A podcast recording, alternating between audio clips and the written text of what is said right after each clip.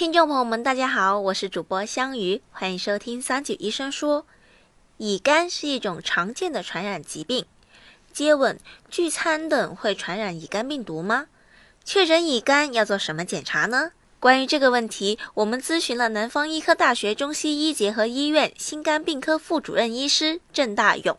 下面让我们来听听郑主任的解答。接吻、共用餐具啊，或者说一起吃饭的这些食物啊等等，其实这些传播的本质上的话，它仍然是算在一个体液传播的范围之内。那么只是说，因为上述三种行为的话，其实本身的话背后还是说存在着体液的交流。当然的话，就是呃。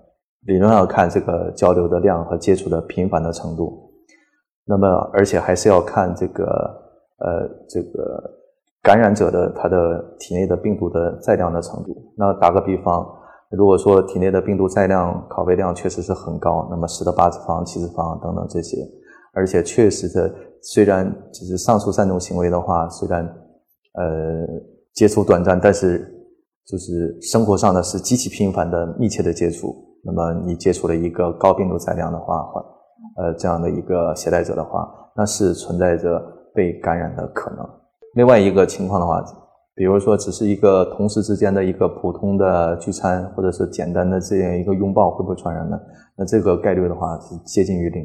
他来讲的话，感染之后到一呃一到三个月，那么个极个别的话，一到半年的话就可以去检查，那么可以查得到结果。那么主要的检查的方式主要就是抽血化验，呃，一个就是乙肝两对半，另外一个就是病毒的载量，特别是乙肝两对半能够比较比较准确的反映出来这个呃受到乙肝病毒攻击之后体内的免疫反应的过程。乙肝两对半是一个基础检查，如果就是有可疑的地方的话，再结合 DNA 的呃病毒定量的检测。感谢郑主任的回答。如果大家还有什么想要了解的健康养生内容，欢迎在评论区留言。我们下期再见吧。